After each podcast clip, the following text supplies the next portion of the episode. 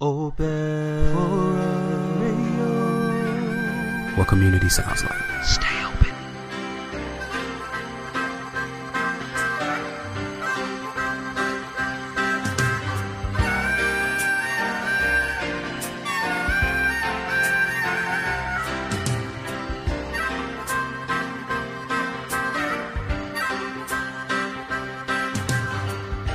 craft beer friends, and welcome to another episode of Tap the Craft podcast. I am Denny Luce, and my partner in craft is John Ream. And John, how are you doing tonight? And I am completely worn out. Um, working hard getting brewery stuff together, and now I think my uh, my spring fever allergies are going to kick in here in- my new pollen environment. Oh, So I've been starting to get a little runny nose, a little itchy eyes. So I have to go get some meds and kick this thing before it gets full blown. oh yeah, So yeah. It's it's bad. It's bad already. I'll tell you what. In the last couple weeks, I have been hit, and I have never used to be sensitive to pollen and springtime, and I mean allergies. But as I'm getting older, or maybe as I'm getting maybe adjusted to the climate, maybe I'm just getting old, but it's hitting me a lot harder year every year that goes by. And this year, man, it hit me hard the last couple of weeks where, you know, sinus infection, you know, sinus headaches and, and runny nose and and uh, sneezes. I mean, it's been crazy, and it, it's interesting that I, I'm not alone because obviously you're feeling it. Now, do you think you're feeling it because of the change of environment that that when you're in Washington, the the more moist you, you were maybe not affected because the moistness didn't affect you, but now you're back into a different environment. Maybe the the trees and the the wheats and stuff that's out there is affecting you more. Um, no, I, I still was affected in Washington, and the the year we moved out there was great because you know everything blooms later there. Um, and so I, I got it twice. Oh I had already kicked it for Ohio, and then I, I got it again in Washington. Um, but you know, last year was actually my best year in, in Washington. I barely had anything. Um, but uh, yeah, this year it seems to be starting already, so it's not fun. Oh yeah. Well, take some medicine, kick it so you don't get uh, drugged down because you've got a busy few months ahead of you. We don't want you getting worn out. Yeah, well, I, I'm going to wear myself out without allergies. I don't, I don't need help in that regard. That's true. That's true. All right, John. Well, let's explain to our listeners what Tap the Craft podcast is all about. And in case you are new to the show, Tap the Craft podcast is an educational podcast. We focus around celebrating everything around craft beer. We want to help all of our listeners in their craft beer journey. And you are listening to episode 73. And we're recording on Sunday, May 7th, 2017. And in this episode, we will be discussing easing in to dark beers with seven beers to try that are lighter on your palate. We also have a couple news articles, and you can always count on John and I having some fantastic beer conversation. And with that, John, let's start this conversation off with what you are drinking tonight. So uh, now I'm back in the Midwest. I'm embracing the Midwest, even though they just started distributing to Seattle. I, I've got some Founders All Day IPA. Oh, all day. I picked up a 15 pack of this, um, and um, I've only got a, a handful left. So Oh, wow. So that's a, been a busy a busy weekend for you, pounding these all dayers. Uh, well, these I picked up last week, and I picked up some more, another pack of beer in Okay. between. That's Okay. almost gone as well. All right. Are, are you finding that uh, you're enjoying the new beer selections that are, you have available to you? um, yeah. I mean, I I've had a number of it before, um, but there's a bunch of stuff places that didn't even exist when I left. You know, um, but it's it's kind of nice going to the grocery store and not seeing all the exact same things. Yeah, Um, but soon they'll be the exact same things, I guess. that's true. That's true. so, what are you drinking tonight? Well, I am paying tribute to the city that you left, Seattle, and uh, I'm I'm still drinking Elysian beers. You know, I know that you know they're no longer craft beer in a lot of people's eyes, but to me, they still make damn good beer, and I'm going to continue drinking it as long as they keep up the good work. And this is one of the beers that I really, really enjoy that I don't see all the time. I wish it was like a. I think it's a seasonal release, I, but I don't know. Mm, Uh, you- I don't think so. You don't think so? So this is Elysian's Avatar Jasmine IPA, and I this is the first time I've seen this beer for a while. I look for it on the shelves every time I go into the store, and maybe it's just that in my stores here in the Boise area they don't stock all of Elysian stuff. They kind of handpick the stuff they think is going to sell, you know, quicker. But this Jasmine IPA is is really good. I love the jasmine uh, you know, flowery, floral flavors that is in, you know, in this IPA that I, it just makes me feel good. So when I, I was walking through the store, we, we went in the store to get some uh, dishwashing liquid to do some dishes. And I said, Hey, honey, let me just go look and see if there's anything that, you know, just stands out. And we went by and I saw this uh, Avatar Jasmine IPA on the shelf and I just went over and grabbed it. So, okay, let's go. I'm ready and I- I'm really enjoying it. I'm already got my first. It's a 22 ounce bottle. I already got half of it gone. I'm now finishing off the second half as we chat. But uh, if you can get Elysian in your area, I recommend uh, trying this. If you you know if you don't mind some floral jasmine flavors, John, what is your thought on this beer? Uh, it's been a while since I had it, but uh, I think I, I just kind of noted it for its floral kind of kind of stuff. Um, but it, uh, for me, that's not my style of IPA. Uh, the floral, more floral um, type character. So um, it's good, but it's not. Wouldn't be my go-to. So Okay, okay. I agree that floral is not my go-to either. I agree that I'm more the piney. I love piney hops. I love citrus hops. Those are probably the ones that I gravitate to more. And now, uh, actually, and recently, I've really been digging all that crazy tropical stuff that's been coming out. But it is nice to change it up from the stuff I normally have and have something that is more floral. And this one hits hits the spot. So, um, yeah. Yeah, so I did check, and it is it is listed for their year rounds, but it's one of four year round IPAs. So I wonder if you know maybe folks are rotating what they're buying to bring in, you know, for IPA. Okay. Okay, I, I see. So- I see Savant IPA a lot. Right, that one's here all the time. And I the, the beers that I see from Elysian, they're like year round staples. Dragon Tooth Stout, a great stout. I love that stout. The the uh, Savant IPA. Um, you know what I don't see very much is the men's room. You know, Oh yeah, that that's year round.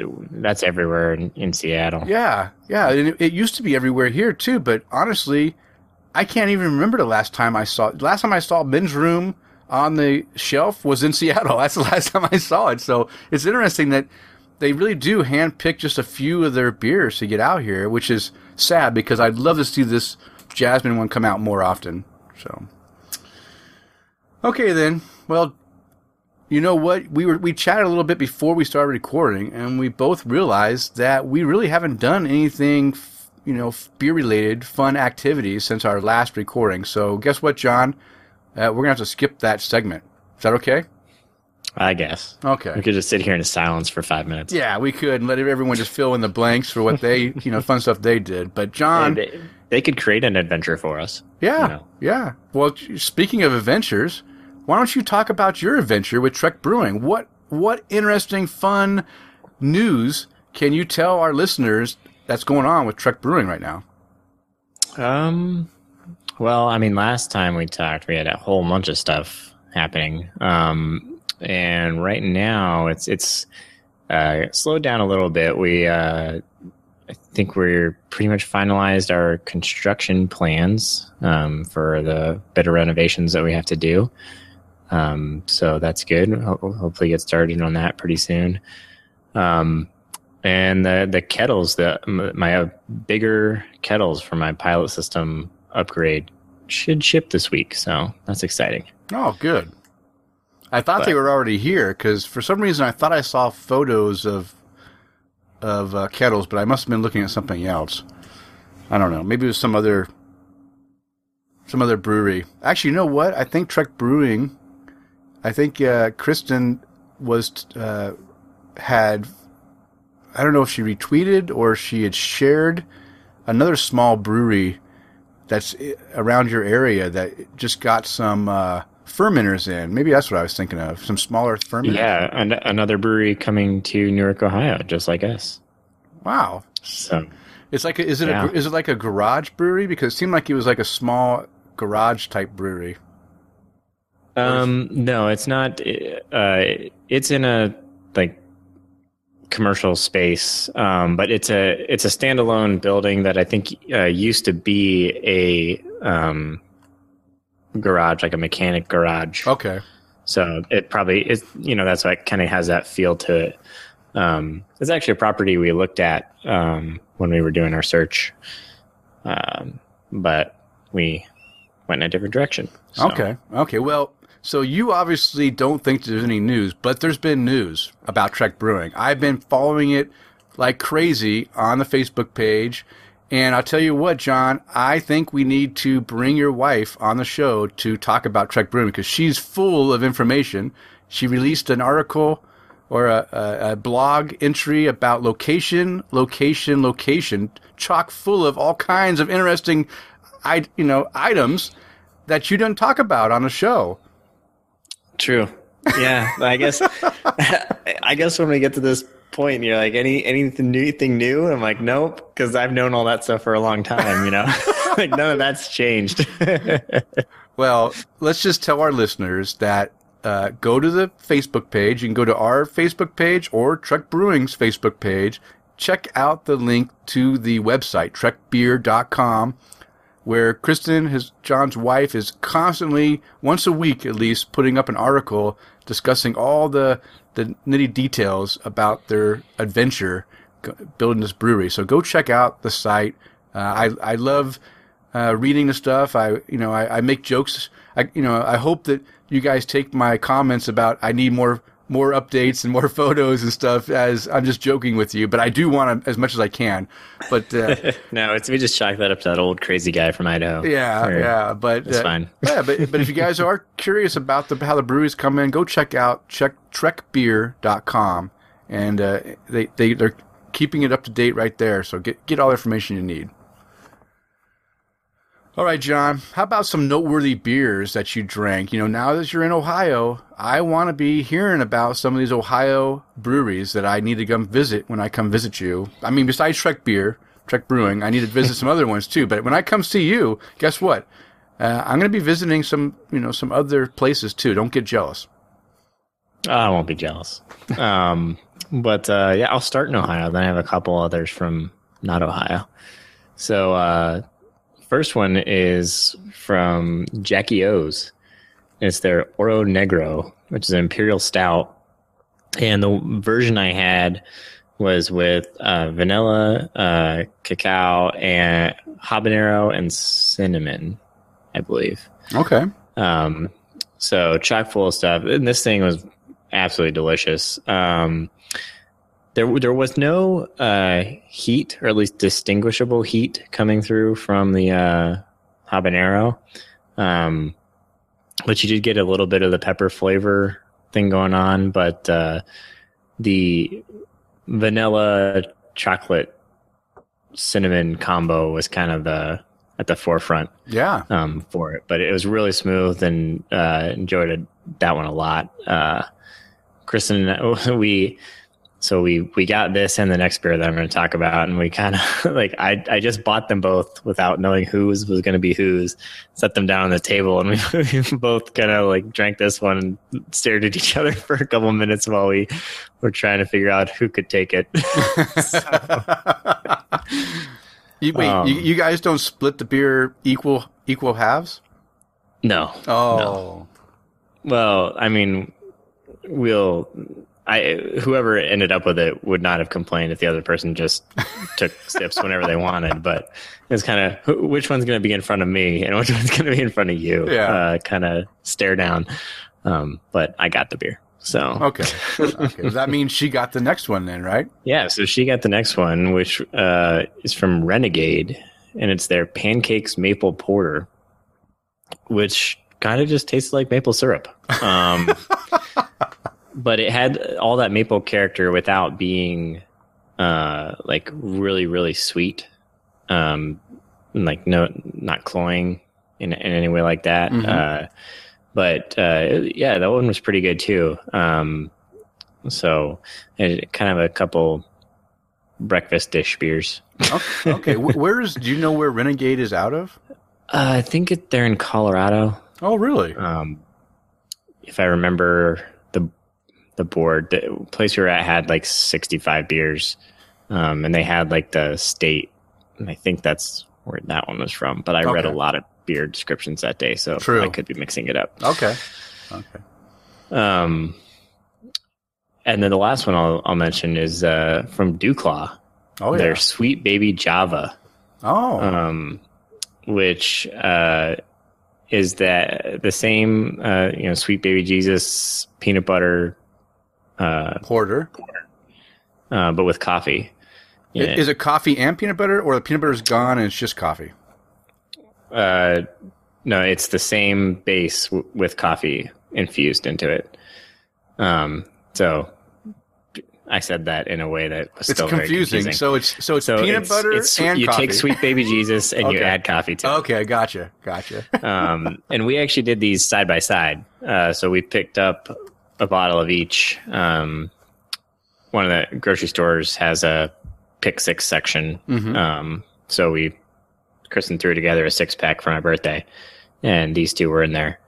Um, cause I had pointed at them when we were, th- I pointed at six packs when we were there, like when we first got here and we're loading up on groceries. Um, and I was like, "Oh, look, we're in their footprint now." and so she grabbed them both for me. Um, but yeah, so we tried them side by side, and I preferred the version with the coffee. I thought it made it the beer better. Okay. Um, I thought the the peanut butter port, porter on its own was well, it's all right, a little nuttiness, but I think as the one with the sweet baby Java, as it warmed up with the coffee, the coffee started to come out like really nicely, and I thought it was uh it was a better beer. So if you like Sweet Baby Jesus and you like coffee, then I recommend getting Sweet Baby Java because I think it's better. Okay. So I, I look forward to trying the Java version. Now, had you had either of these beers before, or is this the first time trying both beers? first for both. Oh wow. Okay. So, yeah. Um, but you know, and it's one of those things that uh, I I don't know if maybe everybody talking about the Sweet Baby Jesus for a long time Mhm, maybe mhm. built myself up for it a bit, but um, Kristen preferred that version.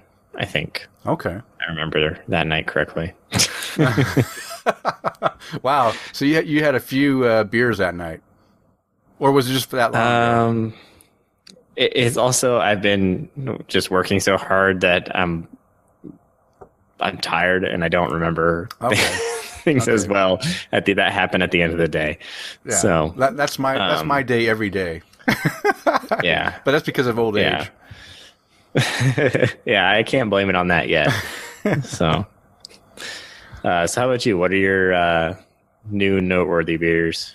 Okay, I you know John, I, I think I'm probably going to be close to 100 beers above you here shortly because I've been you know keeping up my normal pace. And I had I, I couldn't just pick three noteworthy beers because there was four beers that really stood out to me this last two weeks that I want to talk about. So the first one I'm going to talk about the one I gave a perfect five cap rating to, and it's of a style that really surprised me because I'm not a big fan of this style. I mean, I don't have a problem with it. It's just that for the most part, the style doesn't meet what I like in beer. And it's from Mother Earth Brewing, and it's called the Cali Creamin' Cream Ale. And yes, John, I just gave a perfect five cap rating to a cream ale. This cream, Nice. this cream ale was so damn good. It had a big vanilla, cre- a creamy vanilla flavor that just, I don't know. It was like drinking cream soda with an alcohol, you know, kick, you know, a little punch to it. I, I loved it, and I'll be drinking six packs of this this summer because this is a summer summer drinker that just quenches, just I don't know, just provides it has a little bit of sweetness, but it's not too sweet. It's got really creaminess It's got a great vanilla flavor. I fell in love with it. Uh, I drank. I mean, I literally drank that can down, probably in about you know two minutes. It was gone. I just couldn't stop drinking it. So anyone that is in the Mother Earth footprint and Cala, Cala Creamin, cream is in your area, go grab a, at least a can and try it. See if you have the same reaction I did, uh, and you might be, you know, buying six packs of this yourself. So, John, I have to ask, while you were in the West Coast area, I, or do you even get Mother Earth in Seattle or not? Uh, I feel like I've had it a couple times, but I don't know if that was when we were in California or not. Okay. Um, but I have not had this one. Okay. All right. So I might need to put a, pair, a care package together for you. Uh, and it's it's weird that I would think about putting a cream ale into a, into a care package, but yeah, it is uh, it is good. Uh, I mean, for all your hop heads out there, yeah, you're not going to be happy with it. But for people that are really enjoying other styles, I think to me this this cream ale is the best cream ale I've probably ever had. I really enjoyed it that much. So there you go. Nice. Yeah, and it has a composite 378, which I think if you looked across that style, you probably aren't going to get very many that are That are that high. even above, even at 3.5. Yeah. So Yeah, it's good. It's good. I'm, I'm like I said, I'll be buying six packs of it this summer. It's it was that good. All right, now John, here's a a brewery that you know that I really enjoy. I've I've sent some your way. You've enjoyed them too. It's Heretic Brewing out of uh, California, Fairfield, California, and they released a lager. And I've visited the brewery, and when I visited the brewery, they didn't have a lager. So they just released a lager uh, yeah, I rec- saw them recently. posting uh, cans Yeah, on Twitter, I think. yeah, in cans. It's in a can. It's a Helles lager, and I'll tell you what, John, my gosh, this Helles lager is fantastic. Again, I need to go get a can of this and put it in a care package with the, with the cream ale. Uh, it, it is really good. John, I think you would fall in love with this beer. Uh, I gave it four and a half. Again, I'm trying to cut back on my fives. It it, it could be a five cap lager, really could, but I don't want to overdo it. I you know I've, I've been giving a lot of fives this year, and I need to come up with a and I need to narrow my list of uh, end of year best of best of 2017 beer list a little bit. So I can't be given that many fives. Um, but John, this is a great beer. Um, do you think Heretic will ever come to Ohio Who knows? Maybe. if they get bought out? Maybe. It- well, they they've been expanding uh, their distribution footprint. Yeah. and I know they they are on the East Coast, so who knows? Maybe Okay. eventually they'll hit flyover country. Okay. Okay. Don't worry. Don't worry. I will put together a care package for you. Try to All clear right, that one. that's you know second mention of it, so expecting something soon. Yeah. All right. The next one is from again. This is another brewery in Seattle, Georgetown Brewing, and this is a GABF award winner. Now I don't remember if what what medal they won, but it's the Bodhizafa IPA. Did they win a gold or? I think they won a gold. a gold. Yeah. And I have been waiting for this beer to come to my area since the announcement of them winning the award last year. And uh, I finally, I, and actually, you know what's great is, is Untappd is the one that, that kind of told me this beer was available. And one of the people I follow locally, she checked into it. She tagged that she was at the uh, Growler guys in Meridian drinking it. And as soon as I saw that check in, I said, okay, tomorrow we're going and I'm going to grab a crowler of this beer because I'm not going to miss out of, of trying it. And so I did made my first visit to the Growler guys, which I guess it's a chain that's in the northwest or uh, on the west coast at least. And I'll tell you what, I was impressed. They had 52 beers on tap. You can get a pint locally. You know, you can drink it right there. You get a pint of, of a beer. You can buy a growler. You can you can fill a 32 ounce growler or a 64 ounce growler. They they provide it all. So I went in there and grabbed a crowler of this, and I'll tell you what, fantastic. I really really enjoyed this beer, and uh, I understand why they they won a medal. It's it's really good. You you like this one Yeah, too, John? it is right? a really. Yeah, it is really good, and they they have some variants. They have a Bodhi Light, um, which is like a session version of it. Um, that's good, but I prefer the original. Yeah. Um, but yeah, Georgetown does some really good stuff all yeah. around. So Oh yeah, yeah. And Georgetown doesn't package, so you got to get it at the brewery or on tap somewhere. And I- was grateful that I was able to get crowlers because. But you know what? Here's the funny thing: is I went last Sunday. Um, I stopped in and grabbed two crowlers, one of this and one of another one. I went back home, did some yard work, came in, wanted to cry. I, I figured I'd have one on Sunday and maybe the second grou- the second crowler on Monday or, or Tuesday. And I end up popping this one, drank this 32 ounces down pretty quick. And then, you know what? I was like, you know what? I got another crowler in the fridge, pop that 32 ounce and drank it too. So I, I should have just got a, I could have got a growler because I just drank two, three, two ounce, you know, beers in basically one sitting. So I, I guess, I guess maybe, you know, I don't know. I, I, I like the smaller size though. I really like the option not to drink 64 ounces in one sitting. yeah, yeah. All right, one, one last. I'm just beer. thinking of your uh, your resolutions that constantly come in that you're going to lower your uh, your intake. Yeah, yeah. there you go. yeah, yeah. It doesn't. It's not working. Although I will say that I went to I went to visit my daughter uh, yesterday. I talked to you about it before the show, John. That I went and uh, to see my daughter on the weekend, and I went and bought a six pack of uh, of some cans. And you'll be proud of me. I didn't drink the whole six pack while I was there. There you go. I'm cutting right. back. I'm proud of you. Yeah. All right. So the last beer I'm going to talk about is one of the beers that our listener William Lake provided me. From, he's from Kentucky, and this is a Kentucky beer. It's from West Sixth, West Sixth. I can't even say that. Sixth. Sixth. Thank you. uh, brewing, and it's called the Snake Eyes Imperial Stout. And I'll tell you what, this Imperial Stout was fantastic. Has some great roasty character, big, great mouthfeel. I mean, everything I enjoy in a stout, this thing had in it. And it was Imperial, so everything was like amped up to the next level, but not boozy.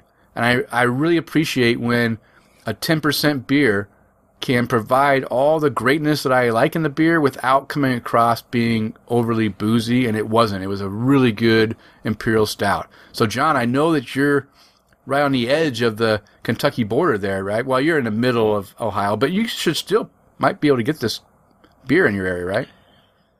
Yeah, I might be able to now. Um, I have to look. Yeah, I saw it on the list and I was confused as to how you got your hands on it. But that makes sense. Yeah. yeah. So there you go. I wanted to tell you, John, try to find this one. I think you'd enjoy it. I'd like to hear your comments on it. And uh, I just want to again thank William Lake for sending me the beer. I'm still, I still need to put together some care packages for all of our great listeners that have sent me beer over the last few months. So I, I haven't forgot about you, Tim, Amanda, and William, uh, and John, you too. So I got four packages to send out. Whew. All right, John. That that was my noteworthy beer. That was pretty pretty outstanding. I, of a wide variety too of of styles. Yeah, you were all over the map. Yeah. All right. So now it's time to just uh, go and review some of the feedback that we received from our last show. And this wasn't uh, necessarily from the last show, but it was very important to for me to make sure I recognized uh, a listener who took the time out to leave us an iTunes review. And uh, this is from the, the iTunes review was left, I think it was April 27th, but I didn't see it until after our last recording because iTunes, for some reason, waits like a week before they approve the, the reviews. I don't know why it waits so long. But I went ahead and saw it after we recorded last time and, and got the show out. But I want to make sure I thank Chad Lamassa for the fantastic iTunes review that he left us. I mean, I just want to thank you for taking the time to leave a review, and of course, for busting through all 72 episodes in three months. Um, that's that's impressive. That's that's on the level of Chris McKenzie uh, dedication to listening to all our shows. So thank you, Chad, for the great review. Uh, I, I I was just uh, I mean really good job. And I just want to, you know, we don't, we stopped kind of uh, promoting the IT review or trying to get people to do it because people just don't want to do reviews. But since Chad did leave a review, I'm going to go ahead and just say, hey, listener, if you enjoy what John and I do by providing you with this podcast, it's not we don't ask for much. I mean, we accept your beer. Please send beer. But if you don't want to send beer, you can do something really easy. All you gotta do is just visit iTunes and leave a review. It doesn't have to be lengthy. It could be a few words just saying what you like about the show, or it could just be, you know, a star rating. Whatever you feel like doing would be great. But we literally only have, we have less than 3% of our listener base has left reviews. And that is, uh, that's pretty sad. You know, I know a lot of people enjoy listening to the show. We just invite you to please go and, and help us promote the show through iTunes by leaving a, a quick review.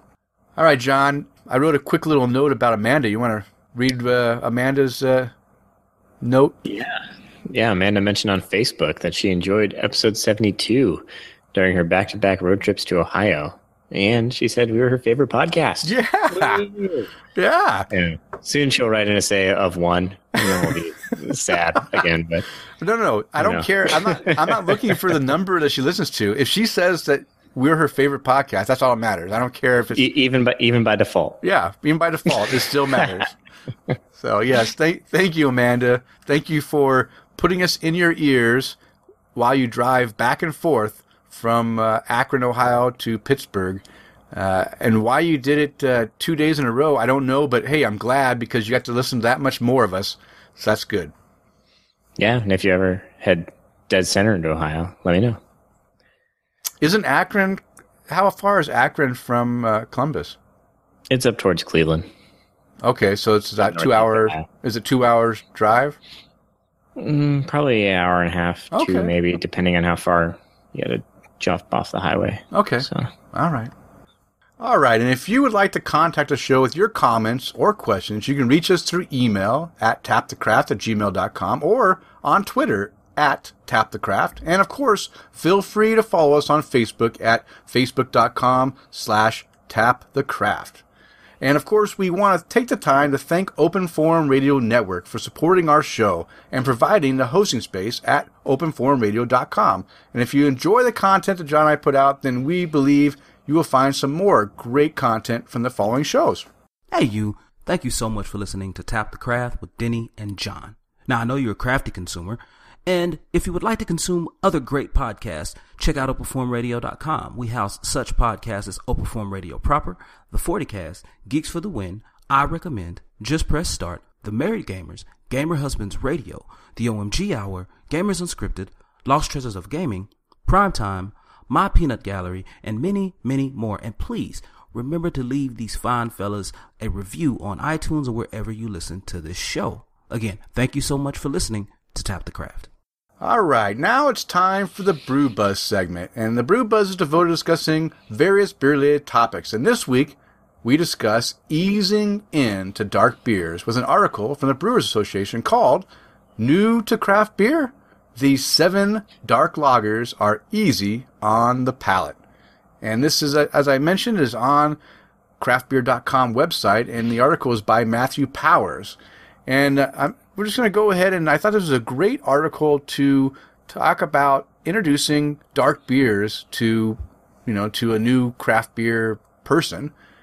And a lot of times, you know, when John and I speak of introducing beers, we we don't necessarily go with the dark beers. We go with lighter lagers and and and ales that are closer to what either people are currently drinking uh, domestic uh, uh, big beer beers, or if they don't like beer at all, things that are light on the palate that aren't going to you know do too much stress to them. But we don't usually talk about the darker beer. So I thought this article was really interesting.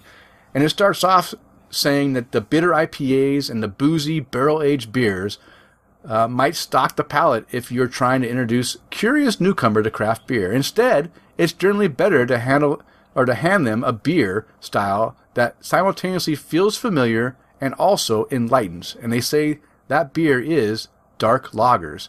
They embody both those traits. And um, the German style Schwarzbiers, Dunkels, Bocks, and American dark lagers might seem intimidating, but appearances can be deceiving because you know whenever someone sees a dark beer, they they think it's going to be you know very flavorful or too strong or too bitter, you know something that's going to inter, you know that's going to mess up their their taste buds. But uh, they don't have to be that way. Some of these dark lagers are actually very very light, uh, well good good on flavor, but not too fatiguing on the palate. So they say dark lagers drink like their golden counterparts, but enjoy exquisite depths of, of flavors that demonstrate a brewer's skill and imagination. So if you're trying to get a friend to see the light, have them try something dark. And they had seven beers that they want to talk about. Now, the first five beers are all black lagers, also called Schwarzbiers, and craftbeer.com has, which I just discovered, these great beer style guides uh, on their website. There's a nice resource that provides a brief description and a breakdown of the styles. Now, normally, John and I, when we do our tasting notes segment, we do all of our notes based off the um, BJCP and Beer Judging Certification Program, right, John? Correct. Okay, good. I got it. I nailed it. Um, and that's because the BJCP guidelines provide a lot more depth into the style style so that we can explain, you know, a lot more of how a judge would judge the style. But if you are new to craft beer and you just want a general idea of what these styles are all about, I, recommend going to craftbeer.com and uh, just selecting that tab that says beer styles and then choose the beer style you want to learn more about. And it gives a great little synopsis of it, tells you what the malts and stuff in it, what you're going to be tasting. It's it pretty much everything that we talk about in our detailed tasting notes, but in a more like crib note style. That's uh, really enlightening, and I really enjoyed it. So yeah, I just wanted to let you guys know that. So with that starting off, um, because we're going to be start, we're going to be talking about three different styles. When we're going to do a quick little breakdown of that style, not detail like we normally do, but just a, a quick synopsis of what the style is about, so you understand what this beer is about. So the first one, John, since I've been chatting away, is the uh, German style Schwarzbier. So you want to go ahead and and uh, just discuss what the German style Schwarzbier is all about? Yeah. So German style Schwarzbier, uh, it says sometimes called black lagers, uh, but Schwarzbier actually means black beer. So black beer, yes. Um, but they may remind some of German style Dunkels, but short Schwarzbiers are drier, darker, and more roast oriented. Uh, these very dark brown to black beers have a surprisingly pale colored foam head, uh, not excessively brown, uh, with good cling quality. They have a mild roasted malt character without the associated bitterness. Mm. And malt flavor and aroma is at low to medium levels of sweetness. Okay. Okay. Uh, what what is do you have any uh, insight on black beer that you've uh, you know come across in your beer judging that you like to talk about? Um, I've never actually judged that category or brewed it. Um, oh. So from that side, no. But I can say when it, a Schwarzbier is done well, it is one of my favorite beers. Yeah. Um, I love this style, Me and too. not enough people do it. I agree. So, all right. So, with that being said, John, is this a style that you might, because you love it, I love it, not many brewers do it, is this a style you might consider trying out at Trek Brewing? Maybe. Um, you know, I would imagine the reason a lot of folks don't do it is because it's a lager and it takes longer. Yeah. You know, um, so that ties up a tank that you could be um, churning IPA through since that's what everybody wants these days. So, um, yeah, if I if I have the tank space, I would love to try this out and see if we can do it, you know, mm-hmm. do it well. Okay. Okay. Let uh, me give just because I, I love the beer. Yeah. So. Yeah. Let me give you a hint. Uh, you're going to have your your one barrel pilot system. Now you haven't talked about this, but I'm assuming you're going to have some one barrel fermenters that you're going to be using for this pilot system too. Is that correct? Or are you going to ferment in in carboys? Uh, one barrel fermenters. You, so you're going to have a, a, few of those, or just one? A few. Okay. Yeah. So maybe you can uh, have a couple of these fermenters hooked up to the chiller and do some lagers on a smaller scale and provide some of the, you know, at, at your brewery, you can supply some of these lagers styles that you wouldn't want to do necessarily on a big system right away. And if they, if people love them, then guess what? You can then spend the tank space to do it for real. Yeah. Okay, sorry, I didn't mean to to twist your arm on that, but I, I agree. I love this style, and I wish more people do it. And when when it's done well, it's a very enjoyable beer. All right, so John, why don't you go ahead and take the first uh, couple that they mentioned here? They mentioned five, so take the first couple. Sure. So uh, up first is the Magnetron Black Lager uh, from Metropolitan Brewing in Chicago. And uh, it's actually won silver medal at the 2016 uh, World Beer Cup um, for German style Schwarzbier. It says it's roasty and rich, almost dark chocolatey, but super clean and dry on the finish. Yeah, So that's it's a silver Yeah. winning World Cup silver winner, so it's got to be good. Yeah. Yeah. And then uh, up next is actually my very first introduction to this style. Um, and maybe a lot of people's, uh, is the 1554 Black Lager Yeah. from uh, New Belgium. Yeah, Um, yeah. And uh, it says it pours a gorgeous mahogany with malt accompanied uh, by s- subtle notes of fruit, herbs, spice, and coffee. Uh, the beer itself has the roasty, malty, and chocolatey notes of a porter or stout, but the light, lighter lager yeast leaves gives it a very approachable and satisfying drinkability. And I know a lot of folks in uh, towards the end of college that uh, had kind of transitioned to this as their, you know, their craft beer. Um, even though chasing craft beer wasn't really a thing yet yeah, um, at that time. But you know, this was what they'd get if they didn't want, you know, big beer. yeah.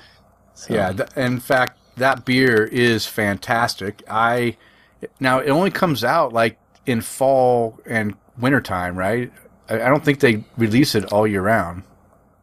I don't recall. Yeah, I, I remember only seeing it during their because because I'll buy the New Belgium sample packs every season. I'll buy you know I'll buy one or two, and because they usually have their seasonal rotations in there, and it seems like always during wintertime, fall to wintertime, they'll throw in these 1554s, and I'll tell you, I love this beer. I I mean they go down. There's the first beers I drink when I when I see them in the pack. I really enjoy uh, this one. So if, this is a beer that should be available to everyone in the country, I, I believe. So uh, if you want to try the style, I think this is a good one to look for. All right, I'll take the next couple. Uh, the the next one is from Salt Lake City, Utah. It's from Uinta Brewing. It's called the Baba Black Lager. Little play on Baba Black Sheep. And it says Baba, a five-time medal-winning and certified organic black lager, includes a few attributes common to smoked porters. It has a pleasant malt aroma that graces the drinker's nose before the beauty of the caramel malt flavor is enjoyed. Baba's smoky surprise lingers in the background, provides depth. The beer feels like a standard lager, but will certainly wake up a craft newcomer's palate from his slumber. And uh, I've had this beer. I don't. Have you had it, John? Or does you went to make Yes. it up? Yeah. I've, I've had that one. Um, I don't, I don't know that I could get it now, but Uinta was all over uh, Seattle. Yeah. So, Yeah, so uh, Uinta's all over Boise area too, and they have been a hit or miss uh, brewery for me. Um, this is one of the ones I enjoy, and there's a their double IPA Detour IPA is really good. Um, there's a few that are are really good. In fact, um, there was an article that was posted on uh, from a, a visitor to our Facebook site, uh, David Yojimbo 2000. He posted a Thrillist.com article that li- listed the best brewery in all 50 states. Now, of course, I, I raised a BS flag because obviously whoever wrote this article didn't visit Idaho and may not have visited Utah, Colorado, or uh, what was the other one that they uh, they messed up on? Oh, Oregon. Um, because I disagree with their picks, but um, they picked Uinta as the best brewery in Utah, and I, I disagree. There's I think there's better breweries uh, in the area, but they do have some good beers, so I'll, I'll give them that. And this is a good black lager uh, to give a try uh, if you want to try the style. The next one, guess what? It's another smoky one. Although I don't think the Baba one is that smoky. I think it has hints of it in there. This one might be a little bit more smoky. And this is uh, Smoke and Dagger Black Lager from Jack's Abbey in Framingham, Massachusetts. It says it's a black lager smoked porter hybrid, but the smoky campfire notes are not at all overpowering, and they really accompany the other flavors and aromas of chocolate and caramel. It has a great mouthfeel, not too heavy and not too light, which makes it very drinkable and a good gateway to other beers of this variety. So that one I never even heard of Jack's Abbey, um, but that one seems like it might be a little bit stronger for someone new to the the style. But hey, you never know. Maybe it's uh, just right. Have you heard of Yeah, Jack's Abbey? No, I'm not familiar with that one either. Okay. So, all right, and uh, the last black lager is from Shiner. It's their '97 Bohemian Black Lager, um, and uh, uh, visually, Shiner '97 is a twin to a stout beer with an opaque black color and tan head. However, the light-bodied dark lager can be consumed like cold water on a hot day, which you which you need in Texas. Yeah. Uh, the moderate uh, carbonation also reminds one of a pilsner, albeit more subdued. Alongside the prevalent malt sweetness, flavors involve uh, gentle toastiness up front, a hint of oat in the middle, and a slight hoppiness at the end. Yeah. So, Have you had this one yet? no, I have not had this one. So I haven't logged it in Untappd, but I'm pretty sure I've had it when I was in Texas. Um, so yeah, it's one I need to look up and, and try again if it comes out in my area. We do get Shiner, we do get a variety of their stuff here in, in my areas. You just got to wait for this one to come out. So it look, looks interesting. It's one I, I think I'd enjoy. All right, John, why don't you go ahead and, and read uh, the next style we're going to be talking about? Uh, just give the synopsis of that. Sure, and that's the uh, German style Doppelbock. Uh, it says Doppel meaning double. Uh, the style is a bigger and stronger version of the lower gravity German style Bock beers. Uh, originally made by monks in Munich, uh, this style is very food friendly and rich in melanoidins reminiscent of toasted bread. Uh, color is copper to dark brown. Uh, malty sweetness is dominant but should not be cloying. Uh, malt character is more reminiscent of fresh and lightly toasted Munich style malt, more so than caramel or toffee malt. Uh, Doppelbocks are full bodied and alcoholic strength is on the higher end. Yeah. Yeah. So- I- I'm a huge fan of Doppelbock, but I'm only a huge fan of the Doppelbocks that don't have the boozy alcohol flavor. The ones that are coming across too boozy, I don't necessarily like as much. I like the ones that can really hide that. Yeah, and I I don't know that I would agree that this is a great style um, for new people, Yeah. but I mean I'm all, I'm all on board for black lager for Yeah. I mean I think that's a perfect you know style, but yeah, I don't know about this one. Yeah, might be a little one. much. Yeah, yeah, that might be a little much for new new new people. But what's the one they uh, recommend? Uh, that is the commentator, uh, Doppelbock from Pollyanna Brewing in Illinois. Hmm. And it says a big old German lager that will invite the novice drinker as well as the seasoned beer geek. Uh, it's slightly sweet, low in bitterness, and finishes with a pleasant, clean, toasty caramel flavor that leaves you wanting more. Yeah, yeah. So, So, actually, so yeah, maybe it's a little bit on the mellower side of the Doppelbock. Uh, I mean, it sounds like it's they've hit the part that I like. It, I'm guessing it doesn't have the high alcohol uh, booziness. I don't, you know, like I said, the sweetness can be can really come come out with the alcohol, make it taste more boozy. But if they can hide that, then that's a quality Doppelbock in my book. All right, Yeah. so so the last style they want to mention is the German style Dunkel. And a German style Dunkel is also referred to as the Munch, Munchner. How do you say that? Monk, Munchner? Is that right? Dunkel? yeah, it's just referring to Munich. Munich, So- a Munich Dunkel should have chocolate-like, roast malt, bread-like, or biscuit-like aromas that come off. Oh wait, that come from the use of the Munich dark malt. The beer does not offer an overly sweet impression, but rather a mild balance between malt sweetness and hop character. Now that is interesting. I don't, uh, I don't necessarily remember Dunkels having much hop character, but maybe I'm Maybe I need to have some more dunkels. I enjoy a good dunkel, but Uh, have you come across with well, hop it, character? It, it, would, it would all be relative. Um, you know, the in these beers, it's not going to be as prevalent um, just because the other flavors. Are, I mean, it's not as big. You okay. know, Yeah. um, and it's also going to be uh, more in vein with the noble hops. So you're Yeah. going to have more, um, more of that earthy, Earthiness, spicy yeah. um, type thing going on, uh, which you know is not uh, not anywhere close to the same of all the American hops that True. are all over the place right now. So Okay. Okay. Well, that makes sense. That makes sense. Yeah. All right. So the one that they uh, are recommending is the Munich Dunkel by Carver Brewing out of Colorado. It's a German-style Dunkel, sometimes referred to as, uh, as we already mentioned, the Munchner Dunkel. It offers beer fans a dark beer option that is known for a chocolate-like roast malt. Wait a minute. Did I just read this? I'm just reading the same thing. Okay, despite the flavors, this beer does not offer an overly sweet impression, but rather a mild balance between malt sweetness.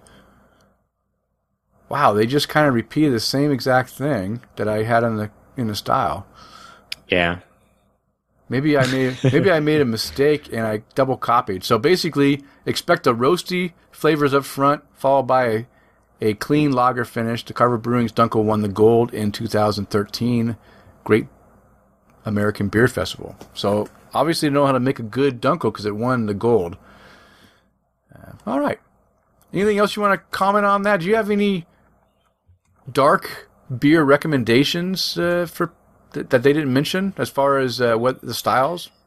uh, I'd go the uh, full session or the Full Sail session. Yeah. uh, black lager. Black like Lager. Yeah, yeah, that's a great one, and that's available in a lot of areas. So I, I agree. I think if you want to try a dark lager that's that's uh, easily drinkable, is the Session by Full Sail.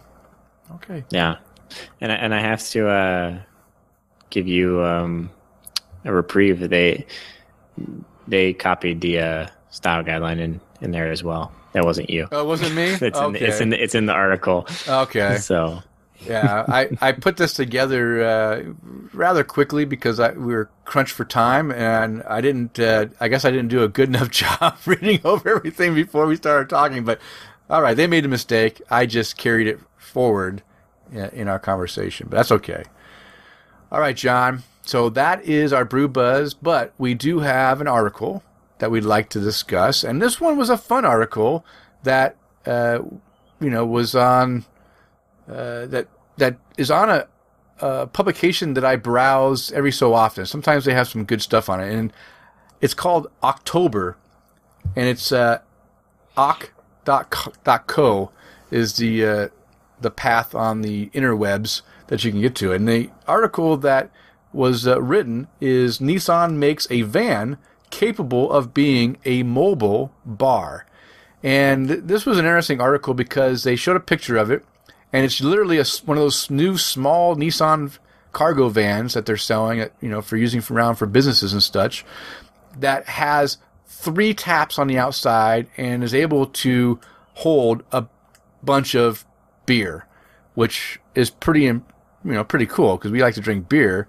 And um, I just want to, uh, you know, quickly kind of uh, highlight some of the key things the article talked about. We'll have a link in our show notes, so you can read the whole article. It's a lot more detail on what they were trying to do. I just want to highlight some of the stuff.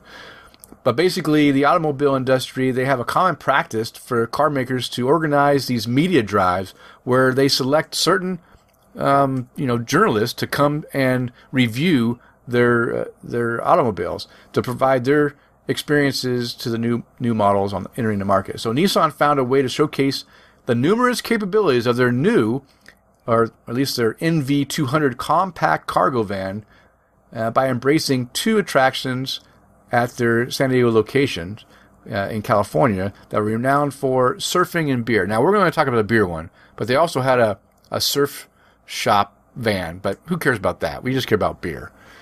Uh, they said that we conducted the launch of the San Diego and we built two unique vehicles for it.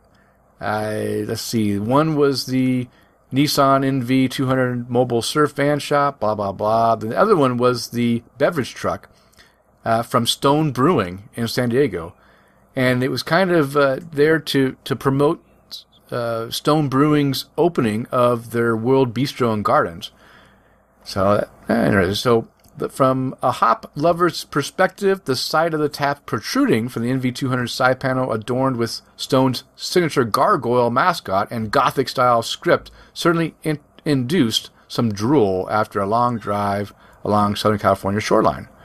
Their signature IPA poured flawlessly with just enough carbonation for a solid head. The temperature was ideally set at approximately 50 degrees Fahrenheit to enhance the hop notes while refreshing the palates of both brew aficionados and thirsty novices. Now, they say the van would also work well for outdoor events such as beer fests, company outings, particularly because the NV200 doesn't require a lot of space. It's a small, you know, small profile van. Uh, the van holds three 15 gallon kegs that are stored in a large refrigerator in the back. The beer lines run from the refrigerator to the three taps on the side of the van, as well as hold two CO2 tanks. Now, I thought this was pretty interesting, and I liked the article because I wanted to ask you, John, in the future of Trek Brewing, I'm not talking now, but maybe in five years from now, when you get you know, established and everyone is craving for your beers and they want Trek Brewing beer at their functions, whether it's at the state fair or at a county fair or at an opening of a of a Best Buy or whatever it is, right? Uh, is this something that might interest Trek Brewing to be able to provide their beer to a mobile location, maybe even to take to uh, a company for their their uh, summer picnic and provide beer for their company outing? Is this something that that might work for you guys? Uh, maybe, yeah. I mean, it's a, it's essentially a really expensive jockey box. Um, but uh, I've actually I've seen vans like this before. I know Lagunitas has one. They were showing it off at uh, a homebrew conference, um, and I've seen a couple other places that that have them where they they just take whatever van they have and just drill holes in the side of it to yeah. to put in the taps and you know um, but yeah, they're they're they're really cool, and you know when you wrap them with your logo and everything, like completely decked out, they they look really sweet. Mm-hmm. Um, so yeah, they're really cool. Who knows? Yeah, I mean, maybe maybe uh, someday out- outdoor concerts. I mean, I know a lot of those places have big distributors that provide the beers, but I mean, if it's a, a small concert or you know an outdoor amphitheater and they want to have a beer garden, and and you know you quickly just drive your van up. Now you've got everything self sufficient, and you just put a you know a little canopy up over it to keep you know some shade around the taps, and now you're serving up beer in no time. It's a quick quick uh, you know setup and.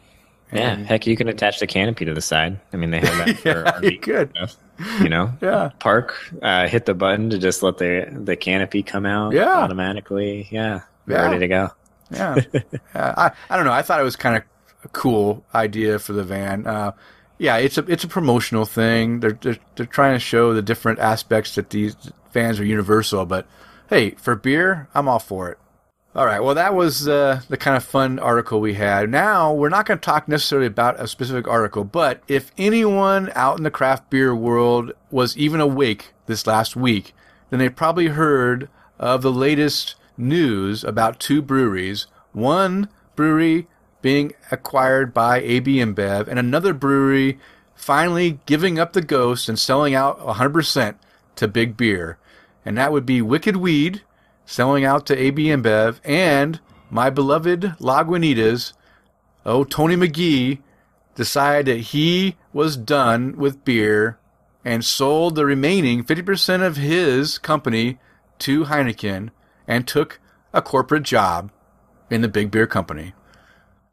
Wow, those are two two big news. Now the one that that really surprised me the most was all the all the all the action that was going on with Wicked Weed. Wicked Weed is pretty much in the regular world is an unknown brewery. Only the people like myself and John and and Chris and, and some people that live in North Carolina really understand how important that brewery is to what they do with their sour program, their Funkatorium, you know, you know that kind of business. But for the most part, they don't distribute anywhere except for North Carolina, and they have some a small distributorship in Colorado, and that's it. So really, nobody really should know about this brewery. But my gosh, it was the biggest hype news stuff going on. Everyone was coming out of the woodwork, you know, throwing, you know, throwing eggs at them and stuff. And I thought was really sad because, hey, these guys are just there to try to make their business plan work. Yeah, are they turning their backs on the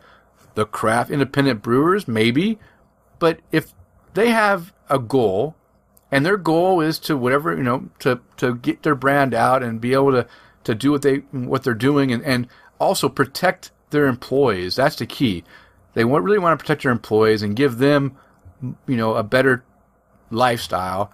And they decided that, that the way to do that was to sell to the AB InBev high, what do they call that? The high end craft, high end, high end beer uh, movement.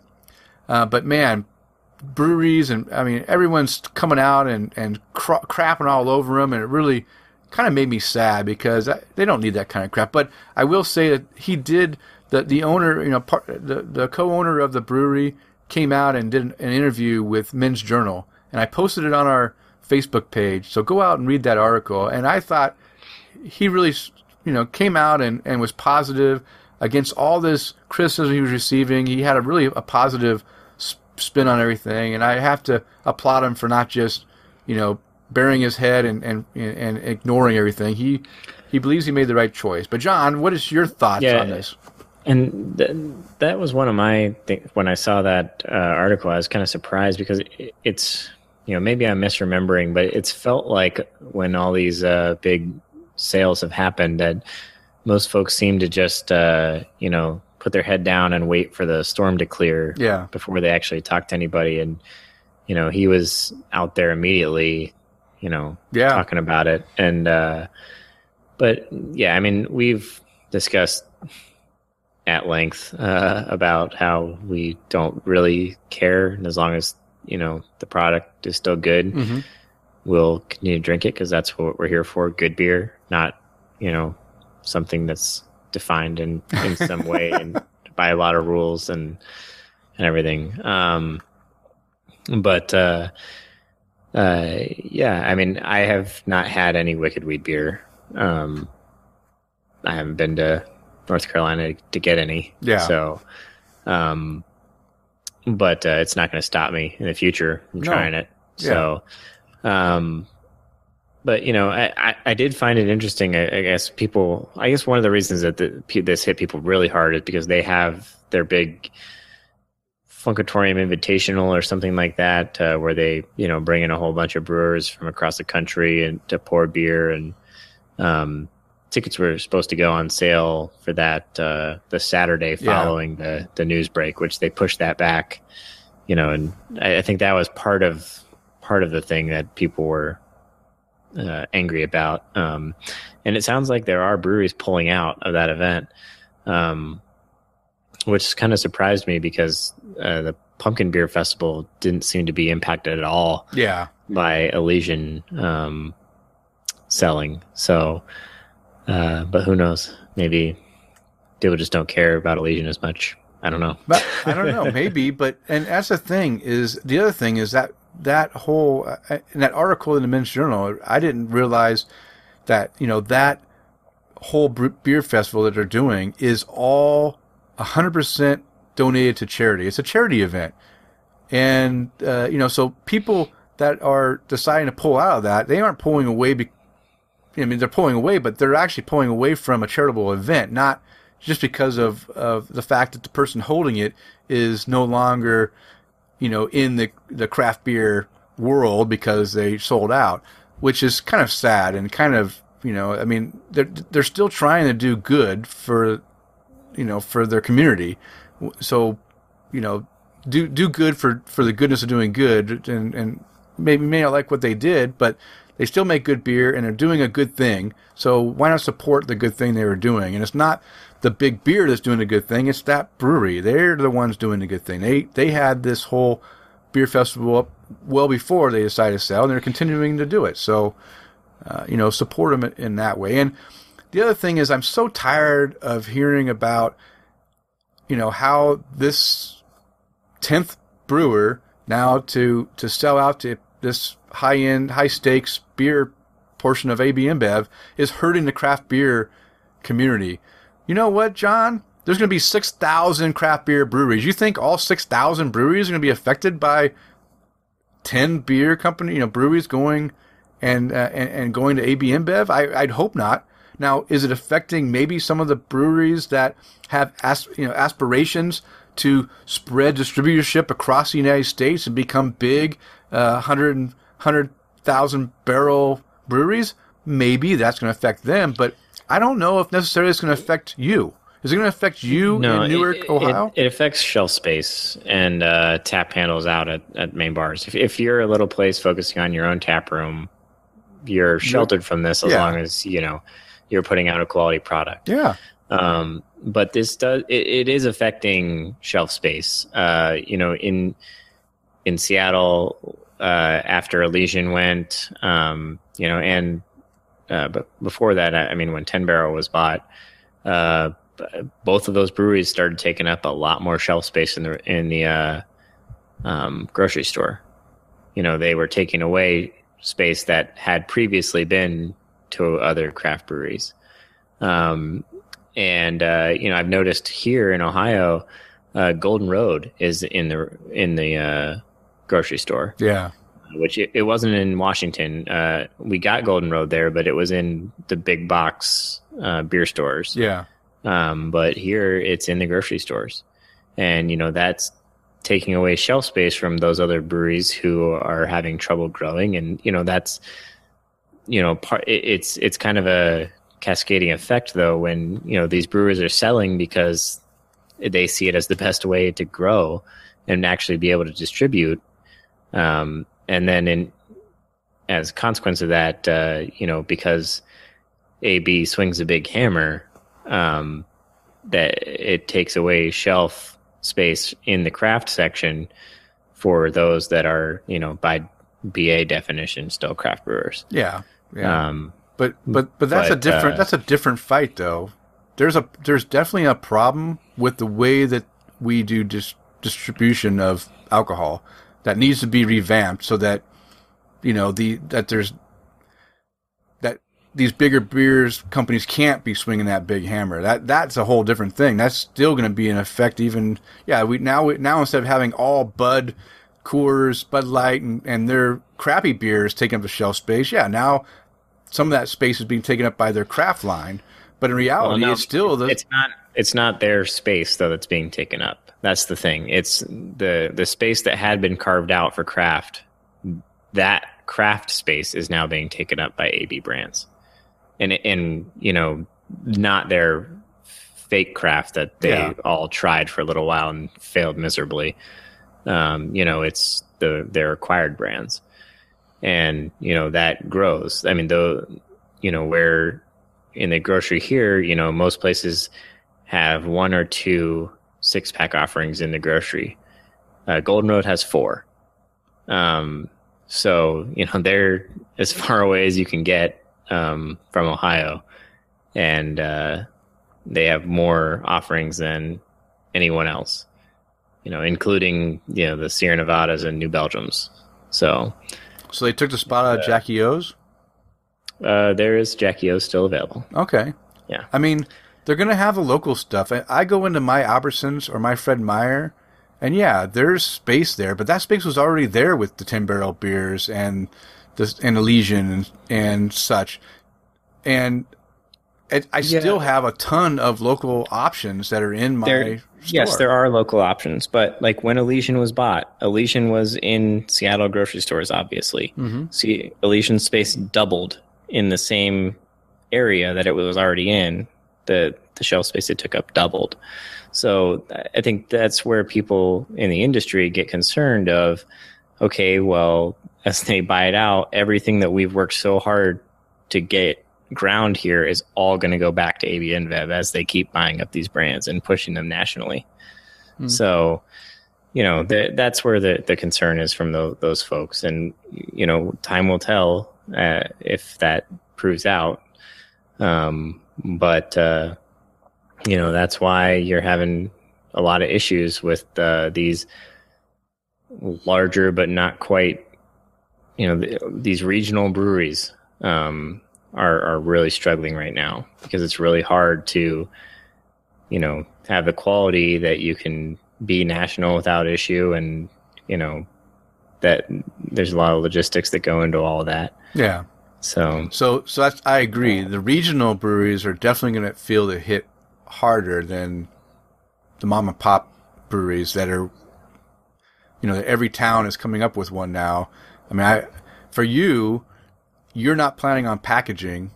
So yeah, does it affect you getting into restaurants and stuff? Yeah, because, but you know what? You're going to be in those restaurants anyway because all the chain restaurants have all got AB InBev or Coors that they're just, you know, they're, they're filling up with their taps. But is, is it going to affect you getting into sports bars and these and these bars that have 60 taps? I don't I don't think so. I think you're going to be able to be good there, and any brewery your size is going to be good there. As long as you don't plan on trying to you know make it big, then you should be okay. Uh, but yeah, I, I think the whole distributor thing needs to be relooked at. That's a whole different issue. yeah, it's a di- discussion for a different Yeah, day. yeah. But uh, I don't know. I, I have a whole different thing. I, I'm all looking forward to Wicked Weed coming into Boise. So come on, AB InBev, uh, start ramping out those those six packs so I can start finally drinking their beer because I'm looking forward to trying uh, uh, some of their some of their good beer if if they get to be that big. But again, they're only planning on what they. I don't remember what they said in the article. They're only planning on doing like forty thousand barrels or something like that a year. So, you know, Well, this this year. This year, so- and he said we'll see what next year brings. Yeah, which which will be yeah, doubled, I'm- They're going to expand. Yeah, yeah. I'm assuming it'd be doubled. Why why would they do it if it wasn't going to double their capacity at least? The next news of the week, of course, I already mentioned was Lagunitas. Uh, Tony Magee deciding that it was time to sell off the remaining 50% of his brewery to Heineken. Uh, and like I said, take that corporate job of, of marketing his uh, the craft beer segment of, of that company. So, John, Yeah. what do you think about that decision? Yeah, this one was more surprising to me than Wicked Weed. Yeah. Um, you know, I expect Domino's to fall in the you know in the category of Wicked Weed's acquisition uh, from time to time, but uh, it it has seemed though that once a brewery sold a, a nice healthy stake, that's just what it was. You know. Um, yeah. And uh, yeah, so this one this one definitely surprised me, especially with Tony Magee taking a position. Although we'll see if that's a uh, we're keeping you on for you know PR purposes for then like we're retaining you for the next twelve months, and at that point he'll be like, I've decided to you know strike out on my own, uh, type type deal. Yeah. Um, But uh, yeah, that one was uh, was a lot more surprising, and I I don't know. Uh, it's I don't I don't feel like it really affects uh, how they're doing business at all. Um, I feel like anything that they uh, would have been doing, like they were going to do anyway hmm um, with the previous arrangement, since I mean, it was fifty percent. Yeah. you know. Uh, so, I I mean, at the end of the day, it probably doesn't mean that much. Um, you know, relative to, I mean, it's it, there's going to be a lot of changes for Wicked Weed. I don't think there's going to be much change in the the current aspirations and goals of what Lagunitas has become. Um, but it's still, I think the it this happening, uh, I, I would not have guessed that this would happen. I guess so. Yeah. To me, That's to, what- what I'm trying to get at. Yeah, to, to me, Tony Magee just took his golden parachute. He said, I'm done. I'm tired. It was a fun ride. I enjoyed building what we built. And now I'm I'm old and I want to just uh, relax and do what I feel like doing. And he kind of just, you know, gave in, which is fine. I don't have a problem with that. You know, eh, that's the thing is these craft beer companies that have been doing this for 20, 30 years, they have to have an end game. They have to have an end, an out, right? They're not going to be able to go on forever. Either they're going to leave the business to a family member or to one of the other owners. They're going to, you know, get out that way or, or do something, or they're going to sell out to big beer. And I think that's what Tony ended up doing. He sold out to a company that he felt was not as bad as AB InBev. Okay, that's great. But what kicks, what, what really bugs me is that just a year ago, two years ago, he was th- the same as these other brewers that have been bad mouthing and writing all these ridiculous letters about you know how great the you know that they are because they're not caving into the big beer and all that. Well, guess what? He caved in. I mean, he he did. He just he, he sold out, and that that just kind of irks me. Just like two years ago, he was, you know, he was on the shoe was on the other foot, and he was the one bad mouthing all these guys that were selling out, and now he's sold out. So, um, am I still going to drink their beer? As long as it stays good, yeah. But I will say, I have been disappointed in their beer. I've also been disappointed in some of the beer that Ten Barrel has been putting out. Uh, so it's not just Lagunitas. It's it's you know Ten Barrel's quality I think has gone down a little bit since they were producing at a smaller level.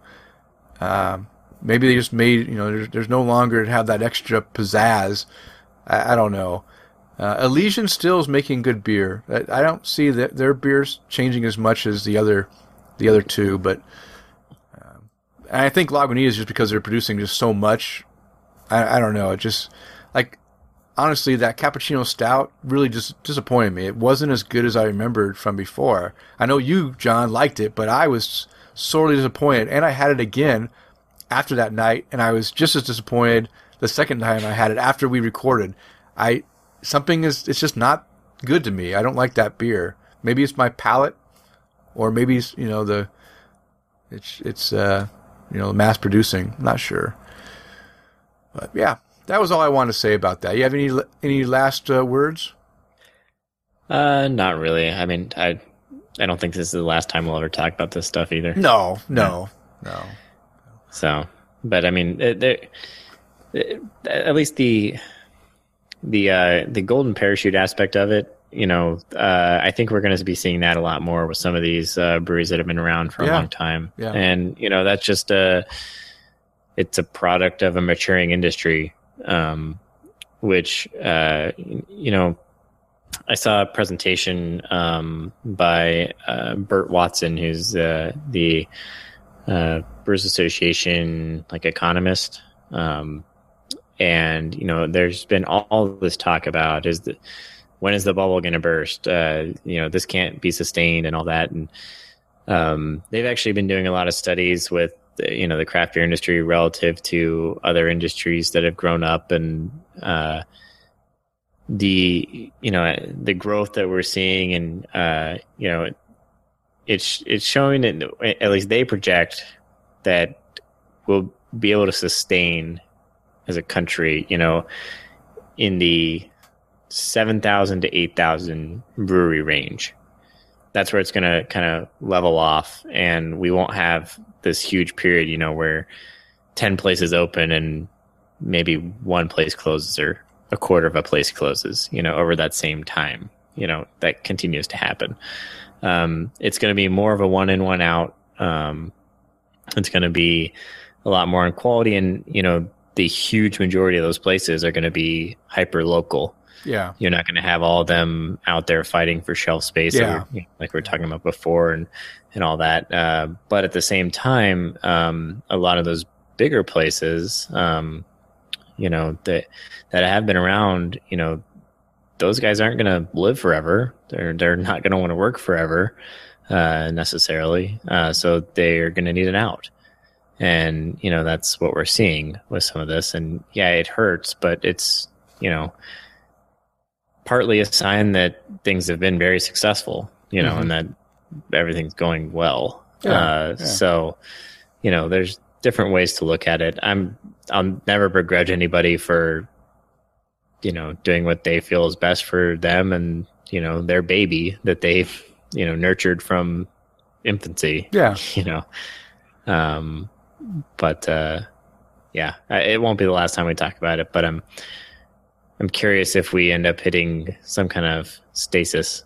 you know Yeah, we never know. We never know. It's just, uh, I, and it's not going to be the last acquisition we hear about this year. This is only the beginning. So we'll, I'm sure we'll have at least two more, two or three more before the the year's end. So we'll we'll find out. Any any guesses on the next breweries you think will be picked up by Big Beer? no no idea No, no idea. You don't even throw out a guess. Just a um although you know, I will say there seems to be a pattern, at least for AB, um, that they tend to be picking folks uh, in that thirty to forty thousand barrel range. Mm-hmm. You know that are, you know, kind of uh, choked off at the root. You know that can't. The capital is just not there to to make the next big jump. Yeah. Um, that seems to be their sweet spot, and I don't know if that's you know a spot where they feel the money is right uh, for the risk, you know, kind of deal. Um, you know, too big, they're spending too much, and maybe the return isn't there. Too small, who knows what could happen? You know, they're not established enough, or something like that. You know. I don't know, but I, I guess that that would be the area I'd look at is those places in that maybe thirty to fifty. I'll expand it to the fifty. Okay. You know, in that that barrel range would be my my guess. We'll continue to see. Okay. All right. All right. So maybe uh, MadTree Brewing. Maybe Cigar Maybe. City. Maybe. maybe uh, I mean, uh, I mean, there's a. I mean, I, I hope I hope that uh, you know Deschutes stays uh, independent. Uh, that would really Well, sadden if if- they, I think they're well past that. yeah, that point, Yeah, they're past that point. You 'cause they're expanding, and yeah, they've already expanded across the. And they're their channels are well established, and I think that's the thing is these folks are having trouble getting their channels established. Yeah. and how to how to meet that demand while you know keeping everything good. Yeah, So- but but nobody expected Lagunitas to sell out. You know, two hundred and fifty thousand barrels, right? And they're sold out to Heineken. I mean, that's that surprised a lot of people. Yeah, but uh, like I said, my caveat is this is what I see for the next AB, Okay. the next AB InBev one, because uh, yeah, the Heineken one is completely different. Uh, Constellation buying Ballast Point, um, Yeah, that was insane. Uh, for the price, Um, for the one billion price tag is ridiculous. That seems way insane. Yeah, and um, I don't have a firm recollection of the Miller, Coors hasn't been as active. They've you know picked up a, a handful, but I can't recall the their yeah. They Placement did in the market, Terrapin, so- right? They did Terrapin, and did they do back uh, Devil's Backbone? What is that? Not Devil's Backbone. mm, Devil's Back something. I don't know. I'll have to think about that. But yeah, I think they've had a couple smaller ones that uh, are. All right, we've we've talked enough about that, John. But uh, yeah, we'll talk about more later in the year. All right, John. Guess what? It is uh, time to come to a close this episode. So before we do that, I want to give you the opportunity to raise a glass. So who would you like to raise a glass to tonight? uh, I'm gonna raise a glass to my wife, Kristen. Uh, as you mentioned, she's been working hard, keeping Facebook and Twitter and everything up to date. She's writing the blog on the uh, brew on our website, um, and she's obviously way more consistent than I ever was. Um, Yeah, she's good. um, yeah, she's just doing an awesome job. Uh, so uh, my my I raise my glass to her as we approach Mother's Day here. So Yeah, yeah. And with that being said, I, that's what my first uh, glass raising is to all the mothers out there. Uh, happy Mother's Day, because this will be coming out right before Mother's Day. Go out there and uh, celebrate your moms. And for all the moms out there, cheers to you. And uh, the other one I want to mention is our buddy Chris McKenzie. He will be traveling to Asheville, North Carolina, the home of Wicked Weed. He will be at Wicked Weed, I'm sure, to try out their beers because, uh, you know, hey, if you go to Asheville, you got to try the beer. Uh, during uh, May 13th to 17th, and he put out an invitation to all of our listeners that, hey, if you're going to be in the area at that time, make sure you let him know so that he can meet up with you and have a beer. And we already have one taker, uh, Dustin. He stepped up to the call and he will be meeting with Chris and Megan while because he's he's going to be out in that area at the same time that they're there. So that's fantastic. We already got one meetup. Hey, let's make it more than one. I want to see all the pictures of you guys drinking beers uh, in Asheville. And of course, I have to raise my glass to all the servicemen and women out there. Being a former serviceman, I know how hard it is to sacrifice your time uh, away from your families to go and protect our freedoms here in the States. So cheers to you and come home safely to your families really soon. And uh, we don't have a tasting notes segment uh, beer yet, John. Uh, I'm going to leave that up to you. Yeah. Since you know what uh, we can get out here on the West Coast and what you have available. So give me a hint uh, and we'll get one going maybe next episode. Yeah, maybe we'll try to find something. We'll put it out on, on Twitter and Facebook and let people know what we're going to do. All right. So. Sounds good.